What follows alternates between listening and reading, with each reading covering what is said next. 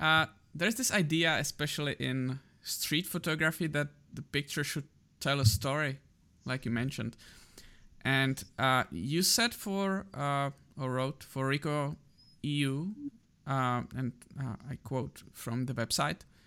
Then the pictures swim in the endless stream of cool pictures that tell nothing about their makers, except that they want to be cool. So, where is your story is always a question for images that photographers present to me. And one question mm. that is particularly important to me is what does this story have to do with you? Yes, yeah, yeah, yeah. So, yeah, of course. Uh, I mean, it, it depends on who is looking at the photograph and if it's even if it's even important to to have a message or a story. But mainly, you you you say to people, uh, your photograph should have a story because otherwise other people won't get it. And why even take a photo if if it's not clear to the viewer what you what you wanted to say? Okay. And so um, uh, also last year, uh, a lot of photographers' work changed uh, a lot, and I found them to be much more personal. Their work, uh, I think, I I don't know, but I feel like my work also did become a little bit personal, and I think this is what is interesting to look at, um, because everyone can take uh, a great, another great. We, we shouldn't use great so loosely, but everyone can take a decent photograph, a nicely composed photograph.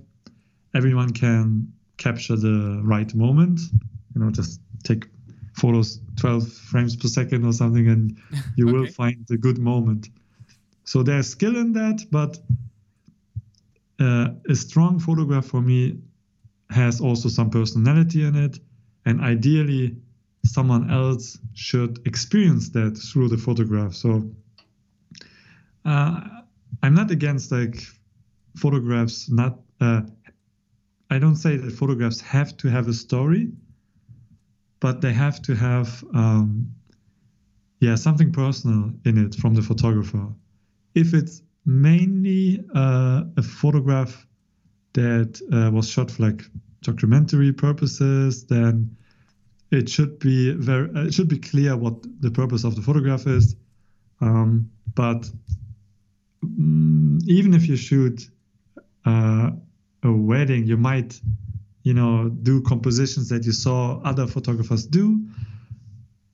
But still, there's always a little bit of your vision in it. So, um, yeah, that, that's what I like seeing. If if I see a photograph and I get nothing from it, um, then I feel like the photographer didn't really put themselves in it. Thank you very much for listening to this episode. If you would like to listen to the full interview, you can find the link in the description. I would be also very grateful if you could give this podcast 5 star rating and a review.